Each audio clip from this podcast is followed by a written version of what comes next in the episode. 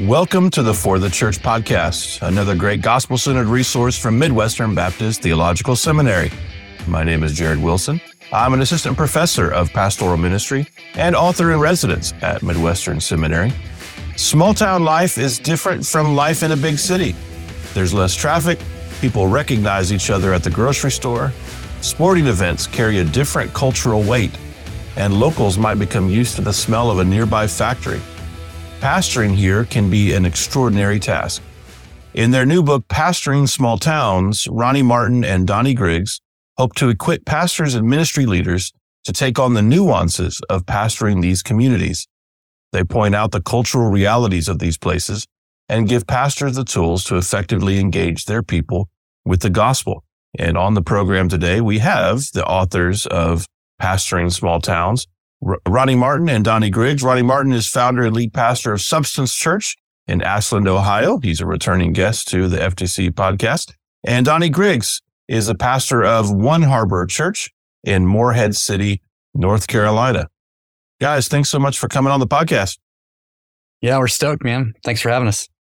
Let me start off by asking you each this. We'll, we'll, we can start with you, Donnie. Why don't you just give us a little bit of background for your experience with small town life, how you came to pastor, to plant and to pastor One Harbor Church, and maybe a little bit about that context itself. What's it like in, in Morehead City, North Carolina? Sure. So I was born and raised here. It's a small town, and this is a common sort of question. I'm sure if listeners are in small towns, they'll already be wondering how small is your town. That's like the competition all small town guys are in. It's not how big your church is, it's how small your town is. So, regrettably, we have now around 10,000 people. We have a Walmart, and that usually kicks me out of the small town club for a lot of people. But, uh, but I'm from here. We didn't have a Walmart when I was a kid. So it was more authentic back then, I guess. But there's a book about our little town, and my mom, as a, as a little girl, and my granddad are on the cover of the book. And so it just kind of speaks to how I feel, which is this feels like my town. I'm, you know, I'm from here and I'm proud to be from here. And it's a little coastal town towards the bottom end of a of an island chain off North Carolina called the Outer Banks. And so lots of little islands around with, you know, a couple hundred people here or there. You know, there's an island nearby it's called Davis. And everybody I know from Davis, their last name is Davis. There's a guy in our church they call Davis Davis from Davis. So that's that's a bit how it feels. And I moved away out after high school. I lived in Texas for a while in a little tiny, you know, kind of one stoplight town there called Van, Texas. Then I lived in Los Angeles County in California for about four or five years, which is not a small town. But that's when I really got introduced to church planting and was reading all the stuff everyone was reading, you know, getting excited to go plant a church in some big city. And then visited my hometown randomly and ran into a whole bunch of my friends and, you know, folks I'd grown up with and just felt like there was a huge gospel need here. And I mean, really God just broke my heart, me and my wife's heart. She's from South, Southern California, but we both really felt like God was leading us to come here and plant a church, which was a huge shock to us. So we moved here a little over 14, about 14 and a half years ago and started in a living room with a couple friends and just, yeah, it's kind of how it got going. So, and then I, some years later, I got asked to speak at an Acts 29 thing on why we should plant churches in small towns in uh, Charleston, South Carolina. And a guy was sitting behind me and leaned forward and was like, Hey, you ought to write a book on that. And so uh, I wrote a book back in 2016 called Small Town Jesus, which was, you know, really just trying to say we should do this because everything felt so urban. And then that led to a whole lot of, you know, getting a chance to meet small town rural guys and hang out with them and coach them and encourage them. And that's how Ronnie and I became friends. And yeah, it's led to this book. That's awesome. Ronnie, tell me about Ashland, Ohio and some of the context there and maybe how you and how you got there because you came out of California too, right? Yeah, I can't. So uh, I, am in an actual small town, unlike Donnie. so, started early. What's the population of your? What's the population of Ashland? Well, so the population of Ashland is technically it's larger than Morehead City, but when you go oh. into Morehead City, okay, it's a what? tourist place, so there's like hundred thousand people there. Well, on the side. Uh, for you. So, the town I live in is actually smaller than both of y'all, so I, I, y'all should be interviewing me. Maybe I don't know. Jared has the true small town. If only he would plant a church there. No, that's true. I don't pastor in this town. That's correct. No, I'm giving, obviously, I always give Donnie a hard time about that. But no, we're in, a, we're in Ashland, Ohio, which is just one of many small towns sort of in this region in mid Ohio. It's about 20,000, 25,000 people with a university, an old kind of factory town. You know, has a lot of, has a lot of like Rust Belt kind of qualities to it where, you know, kind of its heyday was 30, 40 years ago. And now it's going through a massive revitalization project that we get to be a part of. But yeah, my experience with small towns, to be honest, was as a musician, you know, 25 years ago, touring the country, playing a lot of cities, but also playing a lot of small towns. And so I was introduced to, you know, just to kind of some of the nuances and the ins and outs of it many years ago. And as the Lord brought me into ministry, having started in suburban Southern California, actually pretty close to where Donnie's wife, Jill, lived he just eventually brought us into a small town context, which we were really excited to do because I visited so many of these towns and there was always something about it that drew me in. And we had always prayed, Lord, if you ever wanted to relocate us to a smaller context, we would be thrilled about that. And eventually did. He answered our prayers. And so about 13 years ago, we relocated to Ohio and then planted a couple of churches. And it's just, yeah, it's been a journey just learning about some of the differences, the cultural differences in a small town as compared to where I grew up. It's massive. And the meeting Donnie a few years ago was really fun because he, you know, again, he had already written that book. I forget how we met. We, I don't think either of us remember the exact occasion for that, but we eventually met. Our hearts connected. And the big idea was there's been church, there's been books written recently about encouraging pastors and church planters to seek out small towns. Don't neglect small towns. You know, plant, go, you know, go to a small town, make it your priority, make it part of your mission. But there wasn't really anything written about guys that were already in the field, you know, working in the trenches of a small town. And then, you know, how do we encourage us? How do we encourage guys that are already in the context? That was really the big idea behind what Don and I wrote. Yeah, this is a subject matter. It's, you know, near to my heart as well. Before moving to Kansas City, I pastored a, a church in a town in Vermont that was about 700 folks there. You know, not even one stoplight, just one four corner you know intersection with stop signs. And then when we moved to the Kansas City metro, we intentionally did not want to live in the city and wanted to, you know, live in a, a slower paced area and found a small town north of the city that, that we live in. So I'm grateful for the book. I'm wondering, Donnie, you spoke to this just very briefly in your introduction, the shift from sort of the emphasis on the city. In fact, you know, I remember this pretty vividly and it's still, I guess, an emphasis, but when I was moving from suburban Nashville to rural Vermont is when this big push in kind of the gospel center tribe towards reaching the city mm. and churches for the city and all that sort of stuff was beginning its upswell. So I felt like I was kind of going against the grain a little bit and felt in some ways left out of this sort of big missional emphasis. Do you sense that shift has maybe not reversed, but maybe has balanced in some way or what's the state of the, of that conversation, the missional conversation in terms of big city, rural area? Yeah. I mean, I think we've come a long way. I think there's been a lot of stuff written and a lot of conferences and all kinds of things, you know, in the last seven or eight years that have really helped. I mean, when I came to plant here, to plant One Harbor, you know, every church planting book was on cities and nobody would have said this, but I definitely felt like for the probably the first year, I felt like I had been benched like by the Lord, you know, like why waste my life here? Like why, what did I do wrong? You know, it was, you know, so there was some, definitely some like, you know, intentional or unintentional kind of shame, you know, like towards not being in an urban context. And I've tried, and I know Ronnie has too, to at every turn say, hey, we're not saying that like small towns are more important than large urban centers or suburbs.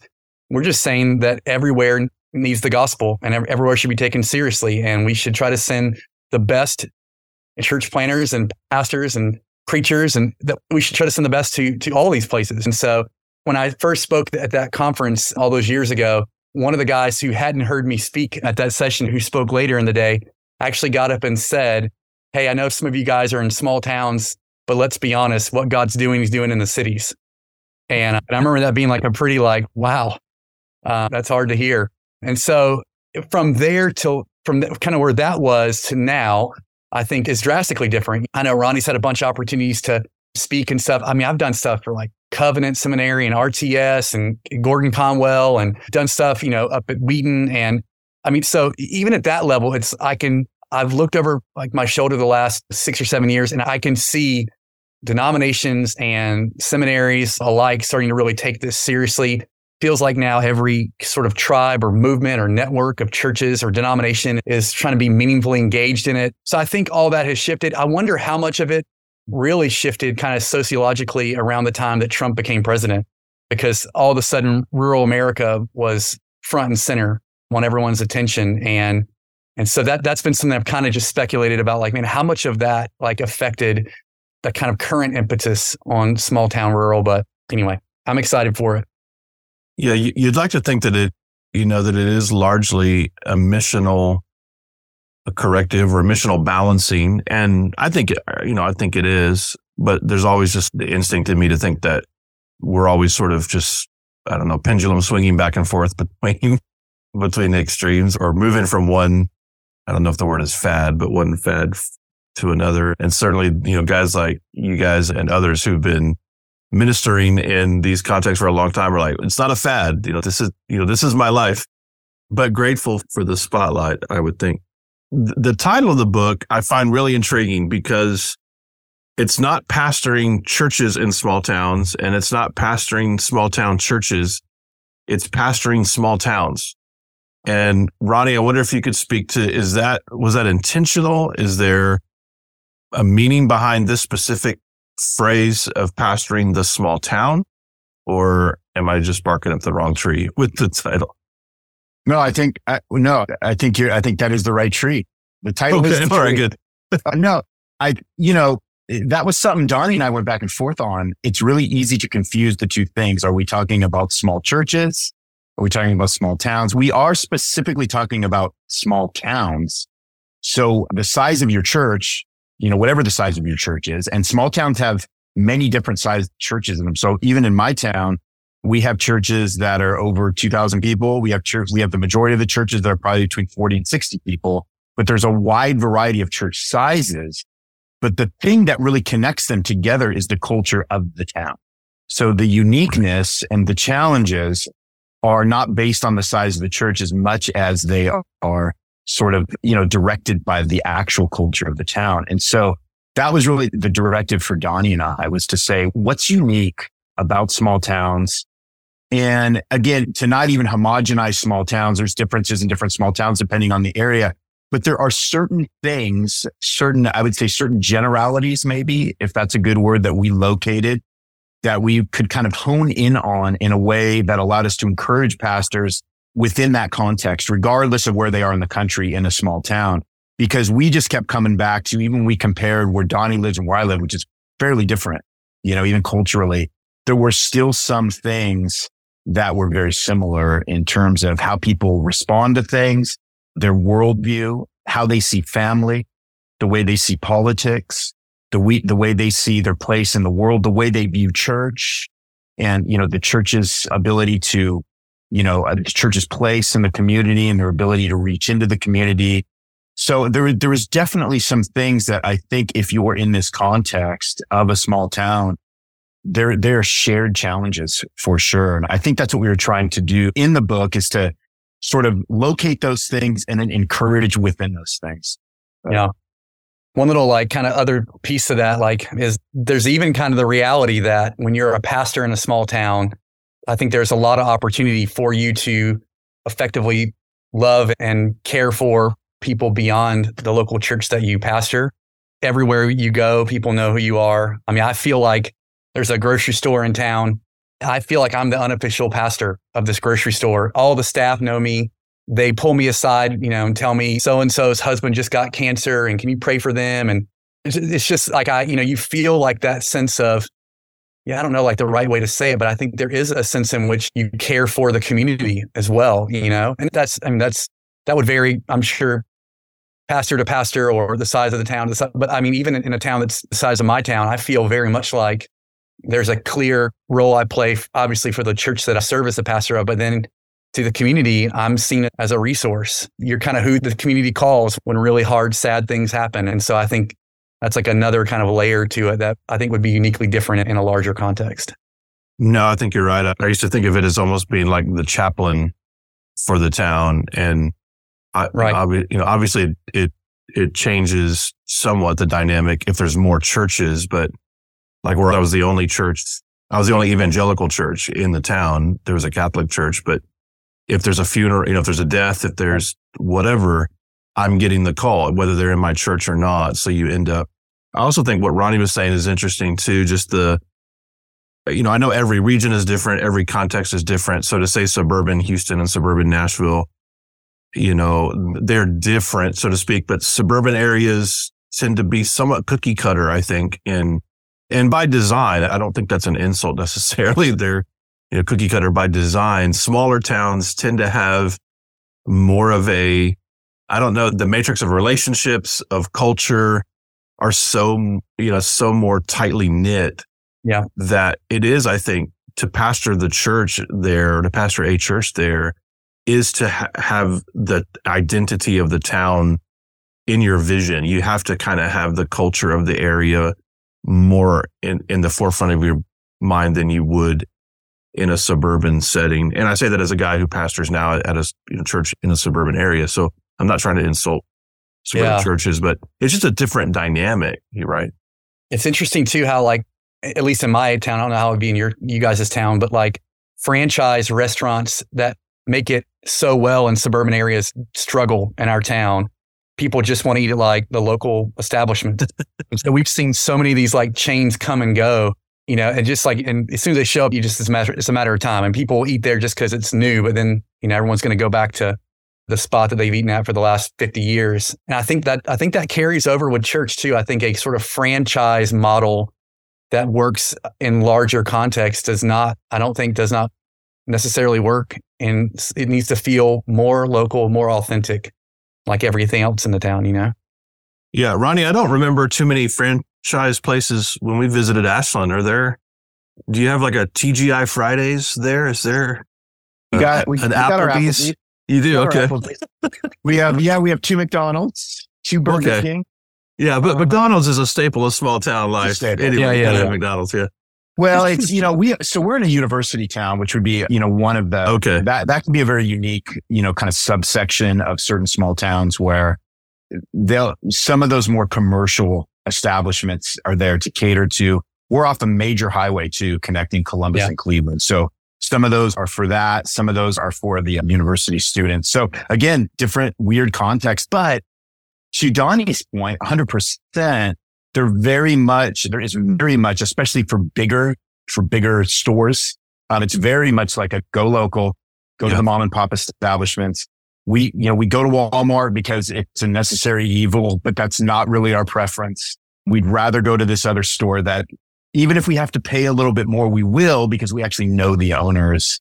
And that's a high value. And so you always got to remember that. You know, I remember one time saying, well, yeah, I mean, can't you just run to, can't you just run to Home Depot and like grab that real quick? And they looked at me like, oh, go to Home Depot. Why don't you go to, why don't you go to Home Hardware, the local place that sells that? Yeah, I mean, and I'm like, oh man, sorry. I yeah. because it's two dollars for a screw there. That's pretty cool. pretty much, pretty much, yeah. So we've talked about the difference in context and you know that dynamic. I wonder if y'all could speak to just the difference in the you know the kind of pastoring, right? So, what does a pastor have to be well suited for a small town context? What are some of the I don't know the muscles that the pastor needs to have, the giftings, particularly strengths, you know, giftings that they need to have to mm. you know to pastor well and to have a sense of endurance. I think. Yeah, I'll start. I think one of the big things that comes to me, and maybe it's because of the context I came out of, but you definitely need to have a particular kind of slowness and an intentional slowness, I would say, which goes along with patience. And I think one of the things as, you know, as somebody who came from a culture that it was nonstop because it was a culture where there's no weather, right? So the weather stays the same. Everybody's just going and going. And there wasn't much of a, there's not much of a rhythm.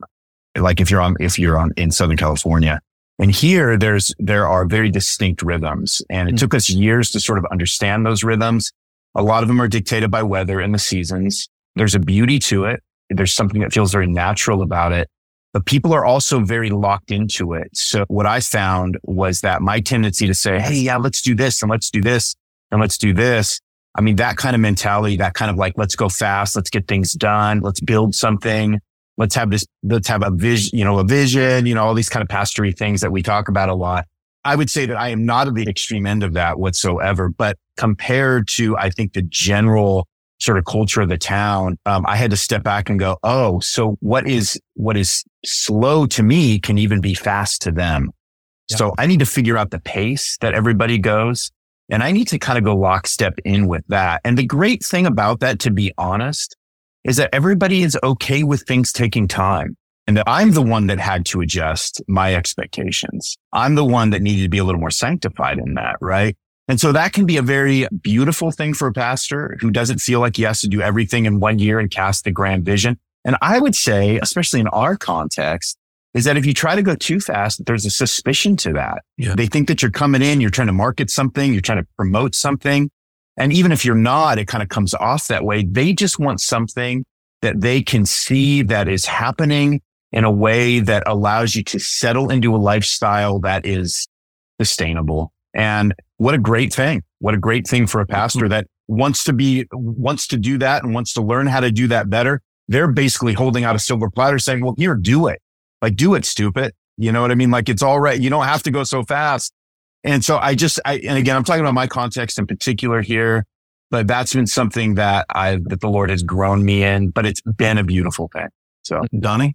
Yeah. Well, I mean, in a sense, the whole book is, or, you know, a lot of the book is, is directed at answering that question. You know, you're there. What kind of heart position, you know, do you need to have? But I, I would say some of the first things that come to mind are just a sense of settledness. Um, I think what I think has happened is a lot of guys have started churches, especially if you're planning a church. A lot of guys have planted churches, you know, or showed up to take a, a spot, you know, denomination sent them to a small town fresh out of seminary. Most people that start out in ministry don't get their first gig isn't downtown Manhattan. It ends up being these smaller rural contexts. And I've seen how basically these are guys cutting their teeth in ministry and they're, they, it's clear they want to be somewhere else it's clear they've got their eyes set on a bigger context. Even you can imagine even the pillow talk, like, you know, babe, just a couple more years and we'll get to a town with a target and some better coffee. You know, it's like that, that kind of thing, I think has really been to the detriment of ministry in rural small town, especially America, you know, because people can tell when they're being, when they're not being like taken seriously. And I think it's a really just a really kind of slimy way to lead in general, especially to pastor. But so I, I think I kind of just, I'm just here for the long haul. Unless, I mean, the Lord can move you on. I mean, he may move me on. He may move Ronnie on, you know, but man, we're not trying, you know, we don't feel stuck here. This doesn't feel like a stepping stone to us. We love this place and we love you. And, you know, we're like, we're committed. That, that thing I think is really necessary because I do think, you know, to Ronnie's point that I think change happens slowly. I mean, you could argue it happens slowly, kind of from a, a human condition everywhere. But I mean, certainly in small towns, I think you you settle in for a decade before you can really start to see cultural shifts and changes, and that kind of you know patience also requires that people feel loved and cared for by you. And so I think a lot of that is is really necessary. And I do think that you know there's kind of all kinds of tangents we could go down, but the recent years where we emphasized maybe overly emphasized church planting. I don't think we did enough to help communicate. Once you start the church, you're then going to have to actually pastor the church. You're actually then going to have to love these people and you're going to have to like right. leave them and care for them. And so I think we sent, I think we sent people with impatience is kind of like baked in, you know, kind of married with, and, you know, and then you get to graduate to somewhere bigger and better. So, so yeah, I think that kind of settledness, contentment. And then I mean, I just, I would say just massive love and compassion, you know, where your heart actually breaks for the things that, that break the hearts you know, of, the, the town's heart, you know, and you want to enter in and weep with those who weep. And you think about addiction, you think about the mental illness. I mean, you know, you mentioned being a chaplain. I'm actually a chaplain for our, our, town and I have a fire and police radio in my truck. I run, you know, all the really bad calls and I've done that for the last seven and a half years. And I've seen more suicides than I care to mention countless overdoses. I've been to five overdoses in a day in our little town. And so I just think, you know, if you kind of head head in and go, cool, we're gonna have great Sunday mornings and great Wednesday nights, and we're not gonna really enter into like the suffering, man. I think that there's no way you're gonna really make the kind of impact the gospel, you know, can make. So those are just some things. Yeah, it's harder to insulate yourself from the real life ministry when you know you don't have this vast you know, programming or production or even just multiple staff, you know, to kind of, yeah. you know, take some of these things off of, you know, off of your radar. I wonder too, even just like the post pandemic impact on smaller towns. I wonder if we're just beginning to even see mm. or discover what that is as compared to urban centers or suburban areas. In some ways, I think it may be more difficult because there are fewer workers. And so there's, you have to absorb more of whatever the, the heaviness coming out of COVID would be for any pastor. But I also wonder if small town pastors are better suited for recovery from this because in some ways you're able to be more nimble and mm. that there's just a better embeddedness maybe with the people. I wonder if we could finish this way. If you guys could speak to Ronnie, maybe you could answer How'd you guys write the book? Did you alternate chapters? Did you say, well, which things do you feel most strongly about or passionate about? How did you go about organizing, you know, writing a book together? Cause you basically, you, you didn't co-write each chapter together, right? Each had assignments. Yeah, we, we, I actually was able to travel down to Don's house in Morehead City. We just had a whiteboard session really between the two of us and just started writing down things that we thought, you know, that we were each passionate about. So coming at it from a very like shepherding place in terms of saying, Hey, you know, instead of it being tips and tricks, and you know, there's some practical things in there, of course, embedded in the book, but I think we were looking at it from the standpoint of a shepherd. So, you know, thinking about things like compassion and love and endurance and just a lot of things that really could apply way beyond a small town context. And I think, I think when we assembled what we thought was a really good list of that, we each picked a few of those just to begin that we were passionate about that we felt like we could speak into.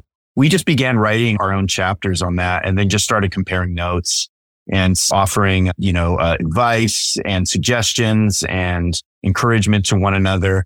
And so mm-hmm. that's kind of how it came about. I think it, I like the way it worked out. I mean, there's definitely a difference in in our writing styles, but I think it, I think it really synced together pretty seamlessly, which I thought was, which was great.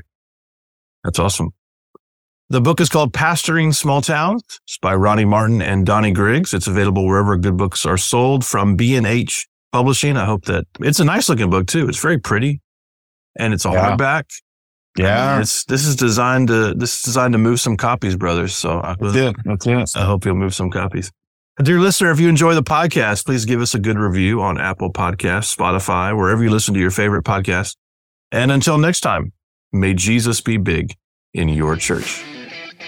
You've been listening to the For the Church podcast, hosted by Jared Wilson, found online at ftc.co. This resource is brought to you by Midwestern Baptist Theological Seminary in Kansas City, Missouri, where we train leaders for the church.